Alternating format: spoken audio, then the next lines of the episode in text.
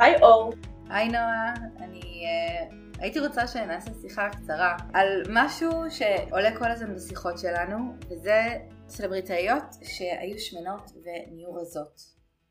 אני חושבת שיש לנו עכשיו ממש uh, הצפה. מה את חושבת על זה? אז אני חושבת על זה כמה דברים, מכמה כיוונים, אנחנו, אני חושבת שניגע בשניהם. הדבר הראשון שאני רוצה להגיד זה שהן בנות אדם. כשאנחנו בפתיח למשל של הפרקים שלנו, אנחנו מדברות על זה שאנחנו לא מדברות לגופה של אישה, אלא לגופה של תופעה. וכמי שמאמינה בזה, אני רוצה לומר שלנשים, גם מפורסמות, מותר לעשות מה שהן רוצות עם הגוף שלהן. ויכול להיות שאפשר לשאול שאלות על למה זה מה שהן בחרו, וזה משהו ששווה לעשות ברמה החברתית. אבל קודם כל, אנחנו נשים, והסוכנות על הגוף שלנו היא שלנו, ולכן מותר להן לעשות מה שהן רוצות. אני גם רוצה שנשים לב שכמו שלנו, הנשים הרגילות ברחוב, יש לחץ אדיר והסתכלות חיצונית כל הזמן על איך הגוף שלנו נראה, לנשים מפורסמות זה אפילו יותר. כלומר, אני לא יכולה לדמיין את רמות הלחץ, בין אם זה ממי שמרוויח מהם כסף, או מעריצים, או אם זה שחקניות, מי שסוחר אותן לשחק, כמה לחץ יש להשתלט, אני עושה פה מרכאות, על הגוף שלה, לעצב אותו באופן שתואם את אידיאל היופי. אז סופר קשה, ואני רוצה לתת להם את המרחב להחליט על הגוף שלהם. אני חושבת, קודם כל את צודקת בכל מה שאת אומרת, אני חושבת שחשוב מאוד להפריד כשאנחנו מנהלות את הדיונים האלה אז לא לנהל את הדיונים האלה לשם הרכילות. אני לא אומרת שרכילות זה רע, אבל אני לא רואה הרבה ערך בלהתבחבש בביקורת על גוף של מישהי רק כדי לבקר. אני חושבת שאנחנו חייבות כל הזמן לשים לב שכשאנחנו כן מעלות את הנושא הזה, אנחנו עושות את זה לא בתור ביקורת על הגוף של אותן נשים ושל ההחלטות שלהן, אנחנו לוקחות צעד אחד אחורה ואנחנו מסתכלות על היחס שהן מקבלות, גם כי זה מאוד מעניין לראות פתאום איך אה, הטונים משתנים לגביהן במדיה ובחברה, אה, וגם כי זה אני חושבת משפיע על הקהל. ופה כבר שווה להסתכל על מה שקורה, בגלל שאנחנו לא חיות בעולם שבו כל אחת לעצמה.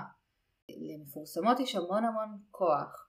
גם אם הן מאוד לא רוצות, גם אם הן מעולם לא קמו ואמרו בואו תעשו כמוני, למרות שתכף נדבר על זה שהרבה מהן כן אומרות את זה. אבל אפילו אם הן לא אומרות את זה, יש להן השפעה בעולם האמיתי. אז הייתי רוצה שננסה לנהל את הדיון הזה מאותה נקודת מבט של החברה ושל המשמעויות שאנחנו נותנות לדברים האלה ולשינוי הזה, ולא מנקודת מבט של האם היא יפה יותר עכשיו, האם היא אה, בריאה, האם היא עושה דברים שבעיניי הם נכונים ומוסריים וטובים. כן, אני מסכימה עם זה ששווה להסתכל על זה מנקודת מבט רחבה יותר. כשיש לנו כחברה וכנשים שמנות בחברה מה ללמוד כשאנחנו מסתכלות על זה כמשהו מערכתי יותר. ואני גם רוצה לתת מקום לתחושת האכזבה של נשים שמנות מרגישות כשמישהי שנתנה להן ייצוג גם אם זה לא ייצוג אה, בדוברות למען, להדרת השמנות, גם אם זה לא בלדבר על זה, רק עצם הנוכחות של אישה מפורסמת, מצחיקה, אה, כישרונית במרחב, נתן איזושהי תחושת רווחה לנו כנשים שמנות, כדבר שקיים במדיה. וזו תחושת אכזבה מאוד קשה לדעת שיש עכשיו פחות ייצוג. ואני אגיד מעבר לזה, שלעיתים ניתן להשתמש עכשיו בייצוג הזה נגדנו. אם היא הצליחה, גם את יכולה. דיברת עליה פעם כייצוג שלך, הנה, מה עכשיו פתאום היא לא מייצגת אותך? תשתלטי על עצמך ותעבדי בזה כמו שהיא עשתה. אז אנחנו גם לפעמים מאבדות ייצוג וגם לפעמים מקבלות עוד כלי או עוד טיעון כנגד זה שאנחנו קיימות במרחב ולא מנסות לשנות את מי שאנחנו. במיוחד אם אה, מדובר בדמות שהרצנו. זאת אומרת, אם ראינו את עצמנו בה, אז לפעמים אני אפילו לא צריכה לחכות שמישהו יגיד לי מבחוץ, היי, hey, למה את לא עושה כמוה? יכול להיות שאם אני כבר מעריצה אותה וכבר ראיתי את עצמי בה, פתאום אני מוצאת את עצמי באיזשהו שלב שבו היא התקדמה לכיוון אחד ואני נמצאת בכיוון אחר ואולי זה אומר עליי משהו אה, אולי גם אני צריכה לשאוף לזה ואני חושבת שכן צריך לשים דגש על, על משהו מאוד מאוד חשוב בדרך שהזכרנו וכבר נזכיר שיש סיבה שדיאטות לא עובדות. יש סיבה שאנשים שמנים לא יכולים להפוך להיות אנשים רזים באמצעות דיאטה וזה כי הגוף שלנו בנוי בצורה כזאת שכל המערכות שלנו מתקוממות ברגע שהגוף מרגיש שהוא נמצא בסכנת חיים, בסכנת רעב, בסכנה של אובדן מסה ואובדן אנרגיה.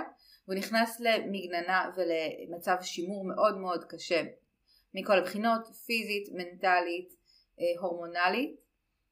ובאמת אולי הדרכים הבודדות להגיע גם לירידה מאוד מאוד רצינית של עשרות קילוגרמים וגם לשמור עליה זה באמת למי שיכולה לעבוד בזה.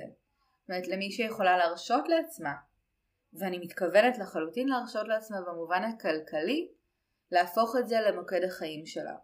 רובנו צריכות לעבוד למחייתנו, אנחנו לא יכולות לרכז את רוב המאמצים שלנו בניהול הרעב שלנו, אנחנו לא תמיד זמין לנו האוכל שהוא הכי דיאטטי, אה, אין לנו תמיד את הפנאי או את הכסף לקבל אימוני כושר פרטיים בשביל לשמור על רמות חיטוב מאוד גבוהות. זאת אומרת, הסיבה שסלבריטאיות לפעמים אה, מצליחות, אם נגיד מצליחות בהקשר הזה, לשמור על הרזיה יותר זמן מנשים שהן לא במעמד שלהן, זה כי יש להן את הכוח, את ההשפעה ואת הכסף לעשות את זה. וזה איזשהו פער שגם חשוב לשים לב אליו. אגב, הרבה מאוד סלבריטאיות, אנחנו רואות גם אצלן, אני לא זוכרת מי אמרה את זה, היא אמרה שאפילו אופרה ווינפרי לא הצליחה לרדת במשקל ולשמור על זה, ואופרה ווינפרי עברה כל כך הרבה גלגולים, היא אחת הנשים הכי עשירות בעולם, מהמפורסמות ביותר, ואפילו היא, היו לה כל כך הרבה תקופות שהיא ירדה ועלתה וירדה ועלתה, ונראה שאפילו האישה העוצמתית הזאת תקועה בתוך הלופ של הדיאטות, אפילו היא לא מצליחה. אה, אז מי, מי אנחנו אם אופרה לא מצליחה?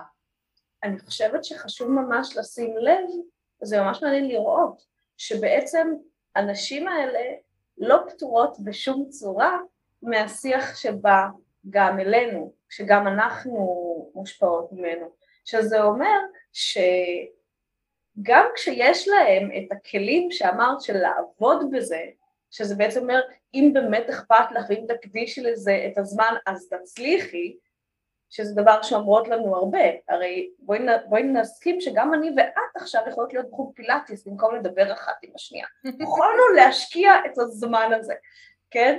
אז אה, גם הנשים האלה שיש להן את הזמן לא מצליחות, שזה מה שאמרת, ואז השיח עליהן הוא בדיוק אותו שיח שבא אלינו. במקום לעשות את הלמידה של וואו, אם הן עובדות בזה ולא מצליחות, אז צריך לחשוב על זה מחדש, אנחנו מקבלות עליהן את אותו השיח של עצלנות, זה לא מספיק חשוב לה, היא שחררה את הרסן, כל הדברים האלה. אז אין שם שום תהליך למידה, רק אוסף של לחצים שמתגבר. אני חושבת ש... אה, הדברים שאני חשה כשאני נתקלת בסיפורים כאלה של הסלבריטאיות שיורדות במשקל יש הרבה רגשות שמעורבים אבל אני חושבת שיש לי גם מידה לא מבוטלת של רחמים כי ברגע שמישהי ענקית אה, מתחייבת לדיאטה והמגזינים כבר מתחילים לסקר את הירידה במשקל שלה ולהראות אותה אה, בשלבים מסוימים בתהליך את דיברת על זה, זה לחץ מאוד מאוד כבד וזה, המחיר של הכישלון הוא לפעמים אפילו יותר גדול. אני חושבת ש... זה נשמע נורא מטופש לרחם על מולטי מיליונריות, כן? אבל uh, הן בדרך כלל צריכות לנקוט בצעדים מאוד מאוד קיצוניים. אני בטוחה שמעורב בזה הרבה מאוד כאב וסבל, את יודעת, כאב פיזי כשאני אה, צריכה להתאמן המון אה, וסבל כשאני רעבה אה, או כשאני צריכה למנוע מעצמי דברים. אז, אז יש לי גם את הצד הזה של הרחמים אבל לפעמים יש לי כתלות בסיטואציה גם את הצד שכועס לא בגלל אובדן הייצוג אלא בגלל שחלקן הופכות להיות דוברות של תרבות הדיאטה. חלקן לא סתם מספרות על הירידה במשקל של עצמן כמשהו שעשה להן טוב, שזה לגיטימי לחלוטין, הן מקדמות או ממש תכשירים, דיאטות, מאמנים, כל מיני הליכים ממש אה, לציבור הרחב, או שהן אה, מספרות על כמה טוב יותר להיות רזה מאשר להיות שמנה, במובן הערכי, במובן המוסרי. זאת אומרת, לא במובן האינדיבידואלי של לי היה לא טוב ועכשיו טוב לי, שזה גם חלק מזה. או במובן החברתי, שבאמת קל יותר להיות רזה. נכון, נכון, במובן האוניברסלי אפשר אולי להגיד, מדברות על זה ש... מדברות על עצמן בעבר, העצמן כאמור מולטי מיליונרית, כוכבות ענקיות שהתפרסמו עוד כשהיו שמנות לפעמים כנגד כל הסיכויים, מדברות על עצמן בצורה מאוד מאוד אכזרית על מי שהן היו, על איך שהן נראו, על איך שהן הרגישו, ולפעמים קשה מאוד להתנתק מזה, לא רק ברמה של מה זה אומר עליי המעריצה או עליי הקטנה שמסתכלת עליהן, אלא גם מה זה עושה בחברה כולה, שמישהי עם כוח שנחשבה אה, לחלק מהקהילה השמנה יוצאת נגד הקהילה השמנה, לפעמים כשהקהילה השמנה מאוד קידמה אותה, לפעמים היא אפילו, זה היה הטיקט שלה, היא הייתה השחקנית השמנה, היא הייתה הזמרת השמנה, והיה בזה משהו של אה, כוח, משהו שעורר את אהבת הקהל, ויש איזשהו, איזושהי תחושה של כפיות טובה לפעמים, לא בעצם האקט של הדיאטה, אלא בהתנערות מהזהות השמנה ומהקהילה השמנה כולה. ומהלגיטימיות של הגוף השמן כמוצלח, כרגיל, כזכאי להתקיים. גם כשהוא לא מוצלח ורגיל, גם כשכואב לו, גם כשהוא כל מיני דברים אחרים.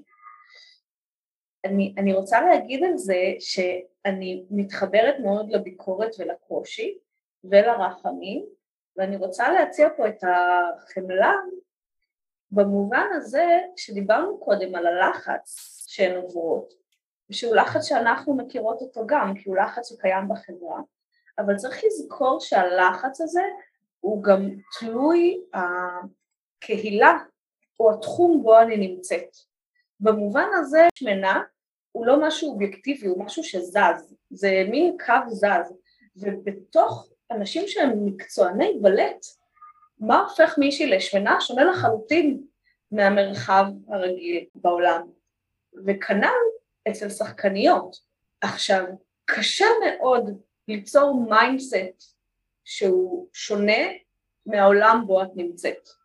ואם מישהי היא שחקנית כבר עשרים שנה, ולא משנה כמה היא ניסתה להתנגד לזה, היא עדיין חיה בתוך עולם הציפיות האלה, וקשה לי לדמיין מה יש בראש שלהם, כמה קולות של שנאה והשתפרות במרכאות כפולות ובכאילו לטובתן יש שם, שיכולות להביא לכך שלא משנה כמה עבודה עצמית אני אעשה, קשה מאוד לאהוב את עצמי במרחב שכל מה שהוא אומר לי זה שאני לא מספיק טובה. אנחנו חוות את זה סתם ביום יום בתרבות שלנו, אבל אנחנו לא נשות מקצוע במשהו שמגדיר ככה הצלחה.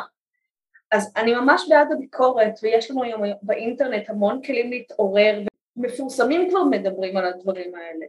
אין דיאט, הן חיות בעולם שהוא כלא במובנים רבים, כלא לגוף, וזה לא פותר את זה שאם את עושה את המאה שמונים מעלות ומתחילה לבקר את כל מי ששמנה, זה לא פותר אותך מהאחריות על מה שיוצא לך מהפה, אבל אפשר להסתכל ולראות שהן לכודות, בדיוק כמו שאנחנו לכודות. והדבר שאני ואת פה עושות זה לתת קול לקושי הזה.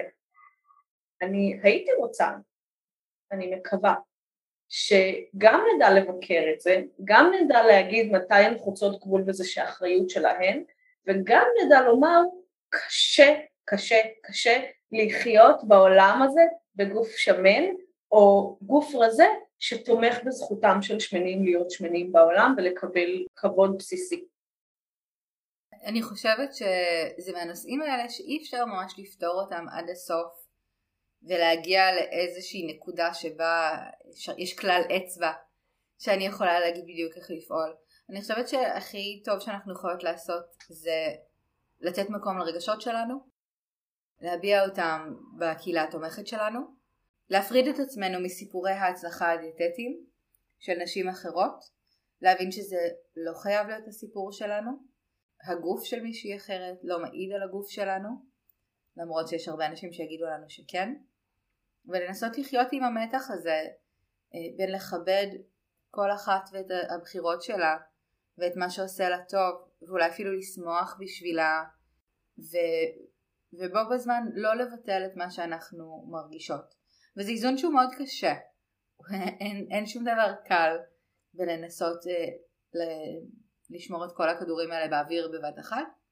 אבל אני חושבת שלאט לאט אנחנו מתאמנות ומשתפרות באיך שאנחנו מדברות על הנושאים האלה ואנחנו מצליחות להגיע בצורה טובה יותר לנקודות הרלוונטיות שעוזרות לנו להבין משהו על מה שקורה סביבנו ולשנות את זה.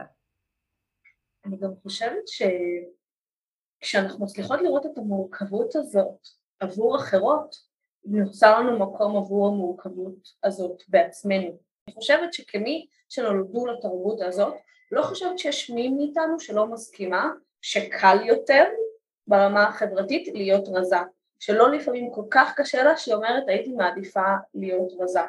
אנחנו חיות בתוכנו את המורכבות הזאת של אני רוצה לאהוב את עצמי כפי שאני וגם העולם אומר לי שמי שאני זה לא מספיק טוב ואני אמורה לעבוד על זה וכשאני יכולה לתת את מקום למורכבות ולחמלה הזאת עבור אחרות זה פותח לי פתח למורכבות והחמלה הזאת עבור עצמי והקולות השונים שיש בי, עם ההבנה שאני לא יודעת מה יקרה בחיים שלי עוד חמש, עשר, חמש עשרה, עשרים שנה.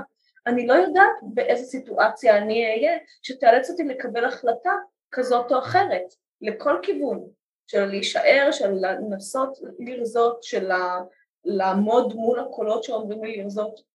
אנחנו חייבות לתת לעצמנו מקום ומרחב להשתנות הזאת לכל כיוון. תודה שהייתן איתנו היום בשיחה.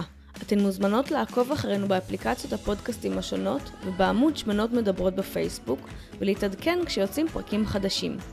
נשמח לשמוע מכן. כתבו לנו במייל ל-fatwomentalk@gmail.com שנמצא גם באתר הפודקאסט. אתן מוזמנות להמשיך איתנו את השיחה בקבוצת הפייסבוק תופסות מקום שמנות מדברות על שמנופוביה. נתראה בפרק הבא.